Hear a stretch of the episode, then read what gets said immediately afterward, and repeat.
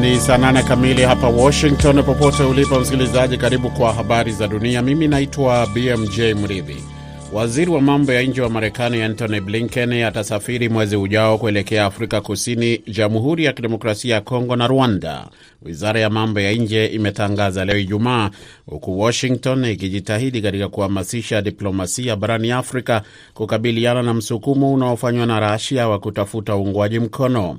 Haya yanajiri siku chache baada ya tangazo kwamba balozi wa Marekani katika Umoja wa Mataifa Linda Thomas Greenfield atazuru Ghana na Uganda mwezi Agosti, huku naye mkuu wa shirika la Marekani la misaada ya kimataifa Samantha Power hivi karibuni akikamilisha safari ya mshirika wa muda mrefu wa Marekani, Kenya, pamoja pia na Somalia inayokumbwa na matatizo, ambapo alisisitiza kuongezeka kwa utapia mlo iliyosema kwamba umechochewa na uvamizi wa Rusia nchini Ukraine. Haya yote pia yanajiri wakati waziri wa mambo ya nje wa Rusia Sergei Lavrov amefanya ziara katika nchi nne barani Afrika, ambapo amekanusha shutuma kwamba Rusia ndiyo ya kulaumiwa kwa mzozo wa ukosefu wa chakula unaoendelea kushuhudiwa kote duniani. Tume ya Kitaifa ya Uwiano na Utangamano nchini Kenya, NCIC, imeipatia kampuni ya Facebook makataa ya siku saba ya kufuta kile ilichokiita ni matamshi ya chuki kwenye kurasa zake au ikabiliwe na hatari ya kusitishwa kwa shughuli zake kabla ya uchaguzi wenye ushindani mkubwa utakaofanyika mwezi ujao nchini humo. Tume hiyo imesema kwamba imetuma mapendekezo kwa kampuni ya Meta inayomiliki Facebook kufuatia ripoti kwamba iliruhusu zaidi ya matangazo kumi na mawili ya kisiasa yenye chuki. Ikiwa Facebook haitatii, tungependekeza Facebook isimamishwe kabisa kutoa huduma zake hapa nchini, kamishina wa NCIC Danvers Makori amewaambia waandishi wa habari. NCIC ni shirika huru la kulinda uwiano wa kikabila lililoanzishwa baada ya ghasia za baada ya uchaguzi wa mwaka 2007 2008 ambazo zilisababisha vifo vya zaidi ya watu elfu moja. Mapendekezo yake yalifuatia ripoti ya shirika la utetezi la Global Witness na kampuni ya wanaharakati ya Vox Glover yenye makao yake nchini Uingereza kwamba Facebook ilikubali na kuchapisha angalau matangazo 19 yaliyochochea chuki. Unaendelea kusikiliza matangazo haya yakikujia moja kwa moja kutoka hapa idhaa ya Kiswahili ya Sauti Amerika, jiji kuu la Marekani, Washington DC.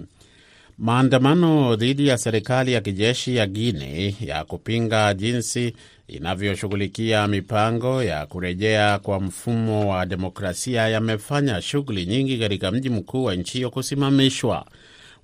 Waandaaji wamedai kwamba mtu mmoja aliuawa. Maandamano hayo yaliyopangwa wiki iliyopita yalianza kabla ya kauli ya mwenyekiti wa kambi ya kikanda ambaye alidai kwamba alikuwa ameshawishi viongozi hao wa kijeshi kufupisha muda wake wa kurejea kwa uongozi wa kidemokrasia.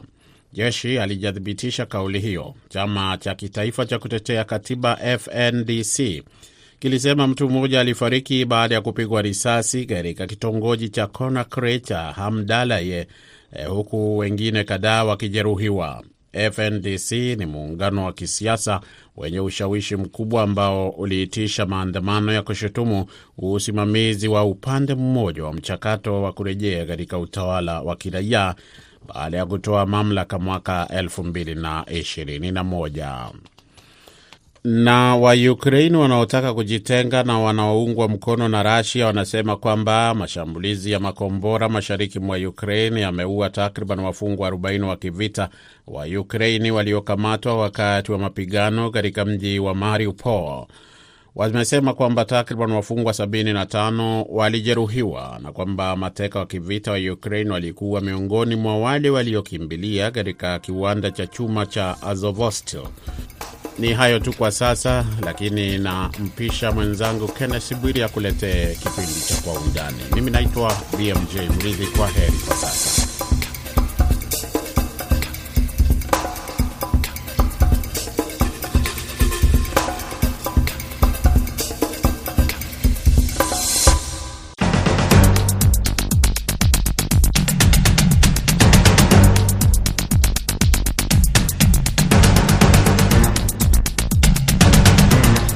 Kwa undani kutoka Sauti Amerika, VOA. Sehemu ya kwanza tunaangazia wasifu wa Raila Amolo Odinga, mgombea urais nchini Kenya. Sehemu ya pili, mchambuzi atakuwa anawaangazia wagombea wote wanne wa urais: David Mwaure, Profesa George Wajakoya, Raila Odinga na William Ruto. Mimi ni Kenneth Bwire nikiwa hapa Washington DC.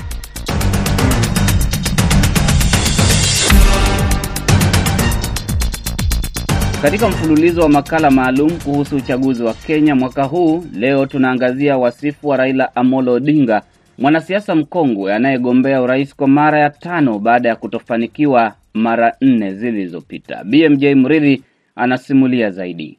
Raila Amolo Odinga amekuwa katika safu ya siasa za Kenya kwa zaidi ya miongo mitatu na anakumbukwa zaidi kama kiongozi wa upinzani wa muda mrefu na ambaye azma yake ya kuiongoza Kenya mara kwa mara imepelekea matukio ya kihistoria yaliyobadilisha taswira ya siasa za nchi hiyo. Kwenye uchaguzi wa Agosti 9 mwaka huu itakuwa ni mara ya tano kwa Raila Odinga kugombea urais na baadhi ya wachambuzi wanasema huenda hii ndio nafasi yake bora zaidi ya kupata ushindi, hususan baada ya rais anayeondoka Uhuru Kenyatta na ambaye kwa kipindi kirefu alikuwa ni hasimu wake wa kisiasa kutangaza hadharani kwamba anaunga mkono azma ya Odinga kuwa rais wa tano wa Kenya na hata kumpigia debe waziwazi wazi. Lakini safari ya kisiasa ya Raila Odinga hadi wakati huu haijawa rahisi. Mwanaye hayati mzee Jaramogi Oginga Odinga na marehemu mama Lucy Juma. Raila Odinga alizaliwa tarehe 7 mwezi Januari mwaka 1945 katika mji wa Maseno, wilaya ya Kisumu nchini Kenya.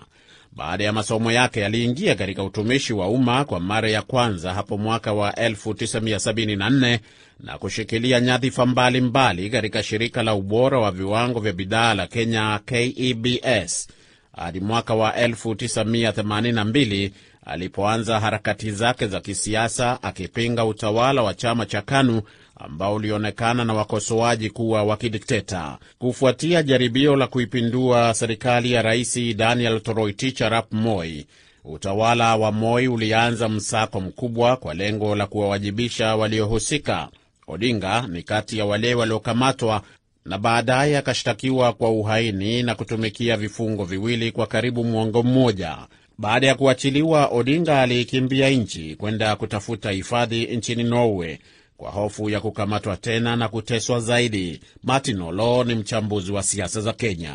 Raila Odinga amekuwa na e, maisha ambayo unaweza kusema yamekuwa na sura tofauti tofauti kulingana na uh, wakati wake. Kwa mfano, wakati wa ujana wake alikuwa ni mtu alikuwa alipenda uh, kutafuta haki, haki za kibinadamu, haki za kisiasa, na ilibidi mara nyingi, hasa wakati wa siasa za kiimla, mara nyingi unapata ya kwamba wengi ambao walikuwa ni wapinzani ama walikuwa hawakubaliani na maoni ya serikali walikuwa wanadhaniwa kuwa wahalifu, walikuwa wanachukuliwa kwamba walikuwa wanatafuta michafuko na waliteswa na hata wakafungwa. Kwa hivyo Raila na watu kama akina Koigi wa Mwere na Martin Shikuku walikuwa katika hali hiyo, mahali ambapo hawakuwa na nafasi ya kujieleza katika uh, ulengo wa siasa, isipokuwa tu kujaribu kutafuta jinsi ya kujiendeleza ama kujieleza kwa njia nyingine ile.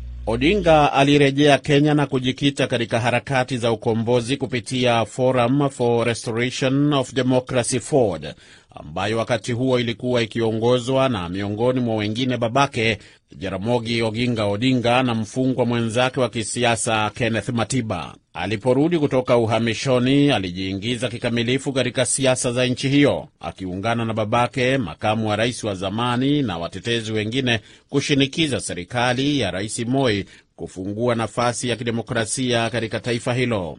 Shinikizo kali ziliendelea kumtaka Rais Daniel Arap Moi kuridhia msukumo wa kubadilisha kipengele cha katiba kilichoifanya Kenya kuwa nchi ya mfumo wa chama kimoja cha kisiasa, na hilo likafanyika hapo mwaka wa 1991 kupitia vuguvugu vugu hilo la Ford, mojawapo ya vyama vya kwanza vya upinzani katika miaka ya 90.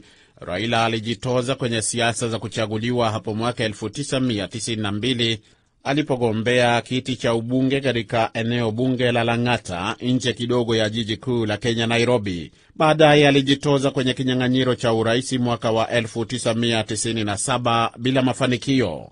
Aligombea tena mwaka 2007, 2013 na 2017.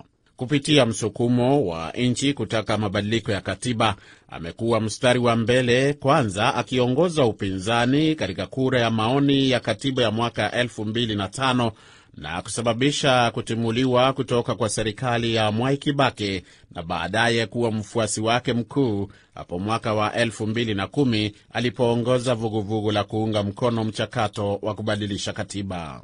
Lakini wakati historia ya uchaguzi wa Kenya inapoandikwa, ni vigumu kuliacha nje jina la Raila Odinga katika sura ya hasia zilizokuwa mbaya zaidi kuikumba nchi hiyo kufuatia uchaguzi mkuu wa mwaka 2007 ambapo yeye na rais wa wakati huo Mwai Kibaki walikuwa wakishindania nafasi ya urais.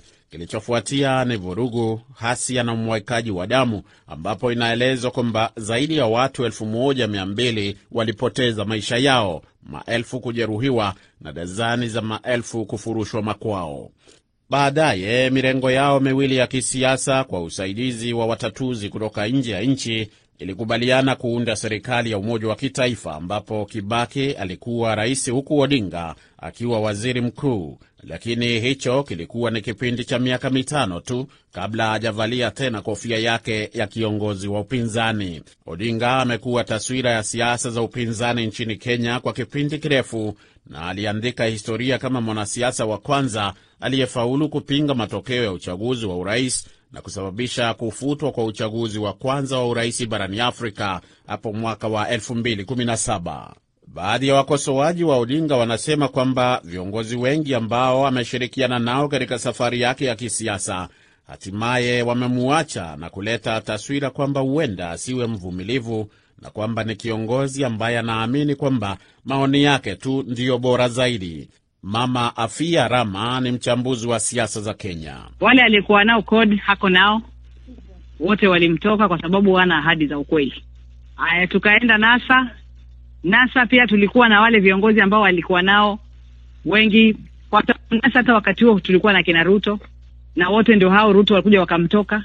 Tukaenda kwa CORD, CORD naye is the same thing. Yani baba hana existence na watu wake wale ambao wanaanza nao. Baada ya uchaguzi wa marudio wa mwaka 2017 ambao Odinga na wenzake katika muungano wa kisiasa uliopewa jina la NASA walikuwa wamesusia, mwanasiasa huyo alipanga hafla ya kujiapisha kuwa kile alichokiita rais wa wananchi, na hapo tarehe 30 mwezi Januari mwaka 2018 uapisho huo ukafanyika kwenye bustani za Uhuru mjini Nairobi. I, Raila Amolo Odinga, in full realization of the high calling, assumed the office of the people's president. Na kama ilivyotarajiwa, hatua hiyo haikupokelewa vyema na serikali ya Rais Uhuru Kenyatta.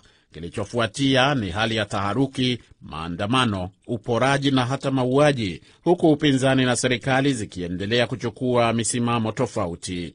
Baada ya hapo, Odinga pia aliandika historia na kuwa sehemu ya mpango uliofeli wa kutafuta maridhiano ya kitaifa maarufu BBI, kupeana mikono na mpinzani wake wa miaka mingi Uhuru Kenyatta hapo tarehe 9 mwezi Machi mwaka 2018 tukio ambalo halikutarajiwa na wengi wakati huo na ambalo limeendelea kujadiliwa kuelekea kwa uchaguzi wa mwaka huu. Tumemuuliza mchambuzi Martin Olo umuhimu wa salamu hizo katika mustakabali wa siasa za Kenya. wingi tu BBI ilikufa kwa sababu uh, ma, ma, ma, madhumuni na mapendekezo yalikuwa yanakiuka sehemu tu kubwa za kikatiba. Kwa hivyo ikapatikana ya kwamba uh, jinsi ilivyokuwa imepangiwa, basi BBI haikuwa kihalali. Odinga amesema mara kwa mara kwamba iwapo atachaguliwa kama rais, mchakato huo wenye utata ambao ulisitishwa na mahakama ya juu kwa kuwa haukufuata mkondo ufaao kwa mujibu wa katiba ya Kenya utafufuliwa upya, na hata ameahidi kwamba iwapo atakuwa rais, Makamu wake pia atakuwa waziri atakayehusika na maswala ya sheria na kuusimamia mchakato huo. Tarehe 10 Disemba mwaka 2021 Odinga alitangaza kwamba atagombea urais wa Kenya, kauli mbiu yake ikiwa ni kuleta mageuzi ya kiuchumi nchini humo. Chama chake cha ODM kimeshirikiana na vyama vingine ikiwa ni pamoja na kile kinachotawala hivi sasa cha Jubilii na kuunda muungano wa upinzani uitwao Azimio la Umoja One Kenya, ambao umeridhia apeperushe bendera yake kama mgombea urais. Pamoja na kuwa mwanasiasa aliyebobea, Odinga pia ni mwakilishi mkuu wa maendeleo ya miundo mbinu katika tume ya Umoja wa Afrika, nafasi ambayo amekuwa akiishikilia tangu mwaka wa 2018. Na je, Odinga mwenyewe angependa kukumbukwa kama mtu wa aina gani?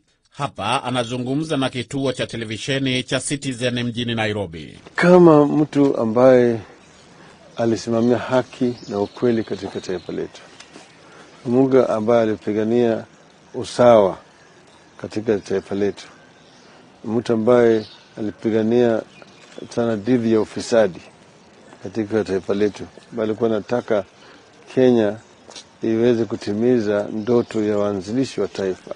Raila Odinga ana mke Aida Odinga na watoto watatu. Iwapo atachaguliwa kama rais wa Kenya mwaka huu, Odinga atakuwa rais aliyeingia madarakani akiwa na umri mkubwa zaidi katika historia ya nchi hiyo. Shukran BMJ Mridhi. Nakamilisha sehemu ya kwanza ya Kwa Undani. Sehemu ya pili muda si mrefu.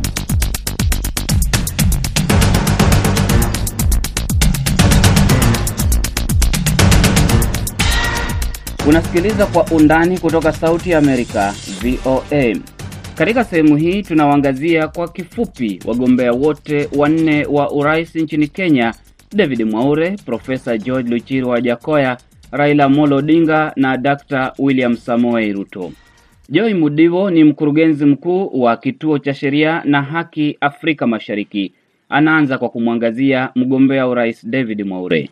David Mwaure ni mtu ambaye amekuwa katika siasa kwa muda mrefu, takriban miaka kama ishirini ishirini na tano hivi, lakini uh, hajawahi fanikiwa kuchaguliwa kwa kiti chochote lakini sana sana unapata kwamba David Mwaure kujitokeza, alijitokeza akajaribu kuwa gavana Lamu, pia Nairobi. Saa kulikuwa na nafasi ya gavana, alijaribu kusimama pia, amejaribu pia I think kiti cha ubunge na sasa hii ya ya urais, na tikiti yake always inakuwa anatafuta nafasi ya watu ambao ni watu ambao wanamcha Mungu, anatafuta kuleta um, utakatifu wa kukosa neno lingine, utakatifu katika siasa zetu, na ni mtu ambaye anajulikana kwa wale ambao wanamjua kwa kina kama mtu ambaye ni mcha Mungu. Hata kwanza I think hata ni ni kasisi kama sijakosea, na unapata kwamba siasa zake basi sana sana mvuto wake unakuwa kwa watu ambao ni Wakristo na watu ambao wanataka kuona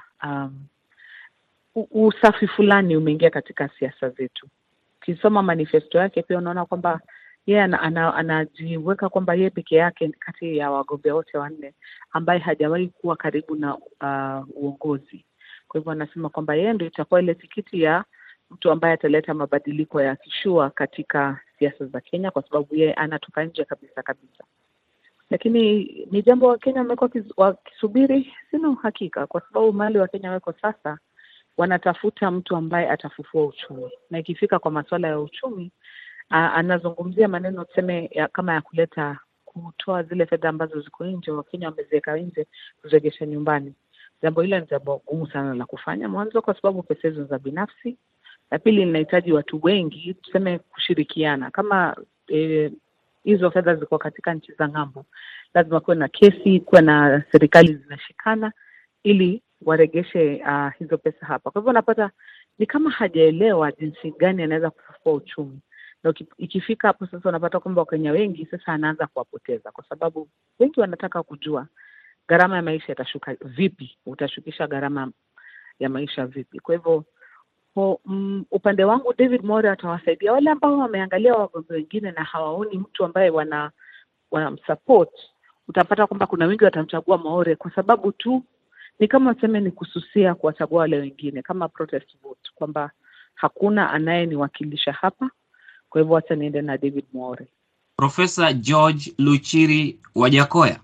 Ni wakili lakini si wakili wa muda mrefu sana, kwa sababu ni mtu ambaye alisomea uwakili kama Asha Komaa. Kitu ambacho Wajakoya ameleta ni kusisimuka na hili jambo la kuhalalisha uuzaji wa bangi, na ni kitu ambacho amekizungumzia. Ametoka na sera ambazo zinashtusha, zingine ni za kutisha kiasi, kama tuseme vile anasema kuuza sumu ya, ya nyoka vitu vingine kama hivyo.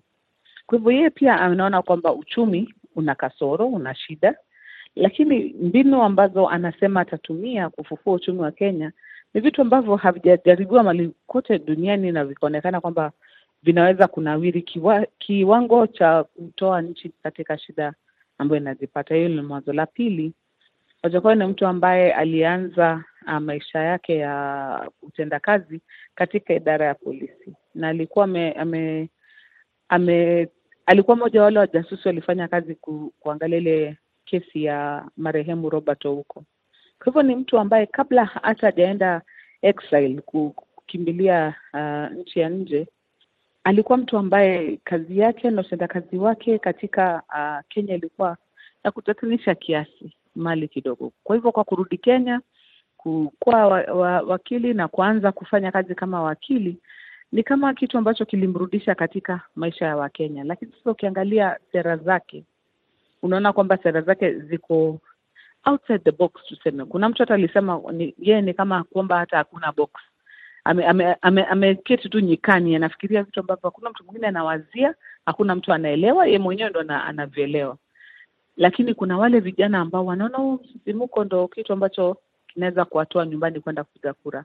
Kwa hivyo ana ushawishi mdogo kati ya watu, lakini wale ambao wamemchangamkia wamemchangamkia kwa njia kuu, kwa sababu ni mtu ambaye wanampatia takriban asilimia moja asilimia mbili ya wapiga kura wanamwelewa ni nini anasema. Kwa hivyo Wajakoya ni yule mtu amekuja, tuseme amekuja kuvuruga, si kwamba anajua kwamba atachukua urais, lakini ameamua tutaangalia vitu kwa lens nyingine. Lakini kwa kwa kuchanganua kwangu, naona ni kama tu anajaribu kujifurahisha, sione kama yuko serious ama anachukulia kwa maanani um, kitu ambacho anafanya, kwa sababu mtu ambaye kabisa kabisa anataka kuongoza nchi atajaribu hata akizungumza na wananchi angalau kuonyesha anaelewa ni kazi gani anaitisha. Wajakoya anaonekana mara kwa mara, hata tukiamua kesho tu, tumpe awe rais wa Kenya, sijui kama atajua atafanya nini na ofisi hiyo, lakini kwa sasa tunamwangalia tu, maana analeta msisimuko fulani katika kampeni, kuchangamka fulani. Haya, Raila Amolo Odinga, huyu ni kibabe wa siasa Kenya hii. Tangu miaka ya themanini amekuwa katika siasa za Kenya kwa njia moja au nyingine, na ni mtu ambaye amejaribu kutafuta kiti cha uongozi mara nne hapo awali uh, bila mafanikio, lakini sasa mwaka huu ndo ama awamu hii ndo awamu yake ya tano ya kutafuta uongozi, na anaonekana kwamba ana ushawishi mkubwa kama kawaida. wa Rais Odinga, shida yake moja imekuwa kwamba kila mara um, chaguzi na unapoisha alafu asifanikiwe, amekuwa mtu wa kutoa vurugu na kuleta tatanishi fulani. So unapata kwamba hiyo tag ya mtu ambaye wakukataa kataa kura imekuwa ikimwandama, lakini raundi hii ameonekana kwamba amejipanga kisawasawa, amejaribu kutafuta ushawishi mkubwa. Amekuja na azimio la umoja ambalo limeleta vyama vingi pamoja. Ametafuta pia na viongozi kutoka um, sehemu nyingi za nchi kuleta kampeni ya sura ya Kenya. Shida yake kubwa raundi hii ni kwamba kuna mahali ambapo walikuwa na ushawishi mkubwa ambao sasa inaonekana kama ushawishi umeanza kufifia kidogo. Ukiangalia kama uh, pwani, uangalie kwa Waluya huko Western, kuna wale ambao wamekuwa wakisimama na yeye kidete, lakini sasa ni kama ambayo wameanza wa, wa, wamegawana nusunusu na mgombea mwenza uh, Dr. Ruto. Kwa hivyo unapata kuna raundi hii, kuna mahali ambapo walikuwa na ushawishi mkubwa ambao umepungua kiasi fulani alafu pia miaka imemsonga, kwa hivyo unapata pia kampeni yake haijakuwa na kasi kama vile ilikuwaga kitambo. Uzuri ni kwamba ana watu wengi ambao pia wanafanyia kampeni, kwa hivyo hata kama humuoni, kampeni za Azimio bado zinaendelea kwa bidii, na kwa hivyo tukielekea katika siku za tumebaki na takriban siku saba za kampeni kabla kampeni zifungwe, tunaona kwamba watu wengi wanajitokeza kum, kumpigia yeye debe, hata kama yeye mwenyewe anachukua vitu polepole taratibu, kwa sababu miaka na pia lazima umwelewe, kwa sababu amefanya hii, ame, ametafuta hiki kiti mara nyingi. Kwa hivyo kuna mahali mtu anafika pia inachosha, hiyo safari inachosha, lakini katika uzoefu, yeye ndo mwanasiasa katika wagombea wote wanne wa mwenye uzoefu wa hali ya juu. Yeye pia yuko na si uzoefu tu Kenya, pia katika uh, bara la Afrika. Ni mtu ambaye anatambulika kama mmoja wa wale statesmen wa tangu awali. Ni mtu ambaye ukimwangalia hata miaka yake alianzia tangu kabla ya mkoloni kutoka Kenya. Kwa hivyo ni mtu ambaye kwa katika ushawishi ana ushawishi mkubwa, na ni mmoja wale tunasema yuko mbele ya kutafuta hii kiti, is one of the front runners. Tumalize No. na Dr. William Samoei Ruto. William Ruto ni yule mtu ambaye lazima ukumbuke, si takriban miaka ishirini iliyopita alikuwa tu kijana ambao unajua wana, wana, wanaanza katika siasa, wana wanafanya kazi katika kampeni za watu. Kwa hivyo ni mtu ambaye ameanza siasa zake kuanzia chini.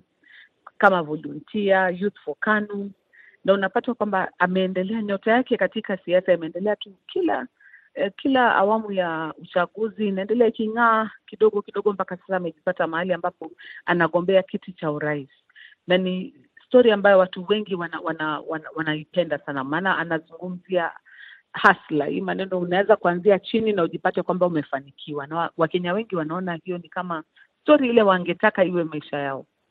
William Ruto na, ni mtu ambaye lazima tukumbuke amekuwa katika mirongo tofauti tofauti ya kisiasa. Alianza KANU akahama akaingia upinzani, kwa muda alikuwa ODM, akahama akaanzisha yake URP, akaja akashikana Jubilee na sasa yuko na UDA. Kwa hivyo yeye na Raila hapo wanafanana kwamba wamekuwa katika mirengo uh, kadha wa kadha ya, ya kisiasa, lakini jambo moja ambalo William Ruto analo ambalo wengine hawana ana kampeni za kasi na alianza kitambo na ni kama hachoki na hizo kampeni za kasi ameendelea akizifanya akizichapa kila siku anachapa rali kama nne rali tano na amepata ushawishi mkubwa kwa sababu ya vile wakenya anazungumza anaita kujituma hiyo kujituma. Maana anakuja anaomba kura mwenyewe hatumani anakuja mwenyewe. Na imempatia wafuasi wengi. La pili vile alikosana na uh, rais uh, uhuru kenyatta ni kana kwamba anaona kwa sababu hana support ya Uhuru ni kama iko juu yake kujitafutia kura, na kwa hivyo unapata kwamba amekuwa mtu mwenye hata kama iko katika uh, serikali amekuwa uh, ni kama mtu yuko upinzani katika kutafuta kura. Tukielekea katika uh, kumaliza kampeni hii, unapata kwamba yeye pia yuko front run, yuko hapo mbele karibu na yeye na Raila ndo front runners, kwa maana wale wengine wa, wawili wako chini ya asilimia tano ya, ya kura ndo zitaenda upande huo. Kwa hivyo hawa wawili ndo wale wako mbele, na kwa maoni yangu, kwa sababu sasa kuna ni chaguo ni kama ni chaguo mbili tu tuseme, kwa asilimia tisini na tano ya Wakenya ambao watapiga kura, naona kwamba katika uh, awamu hii mshindi atatokea dhahiri bahiri raundi ya kwanza. Hakutakuwa na haja ya raundi ya pili kwa sababu hakuna quote unquote spoilers, wale wengine ambao wanachukua kura hamsini elfu hapa, kura milioni moja hapa. Sasa itakuwa rahisi Wakenya kubaini wataenda aidha na, na Raila Odinga au na William Ruto. Kwa hivyo naona kwamba kampeni raundi hii itakuwa ni safi, election itakuwa ni safi kwa sababu uamuzi utakuwa na round moja, haitaenda round ya pili. Joy Mudivo ni mkurugenzi mkuu wa kituo cha sheria na haki Afrika Mashariki na amekuwa akiangazia kwa kifupi wagombea wote wa urais nchini Kenya. Asante Joy Mudivo.